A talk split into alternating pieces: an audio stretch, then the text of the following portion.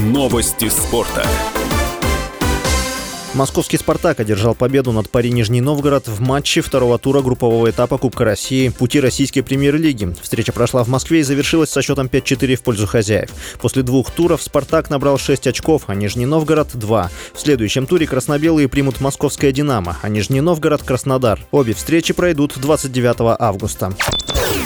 В другом матче РПЛ Урал одержал победу над Ростовом. Встреча прошла в Екатеринбурге и завершилась со счетом 1-0 в пользу хозяев. Единственный мяч на 41-й минуте забил полузащитник Александр Юшин. В последнем матче команда потерпела разгромное поражение от самарских крыльев Советов со счетом 1-5. Урал располагается на четвертом месте, имея в активе 7 очков.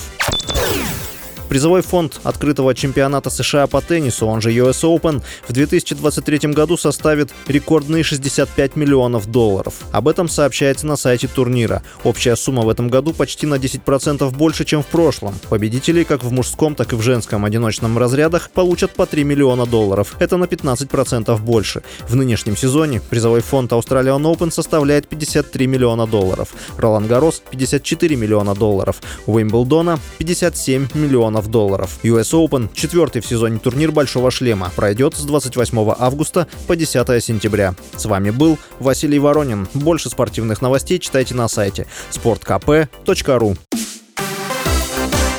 Новости спорта.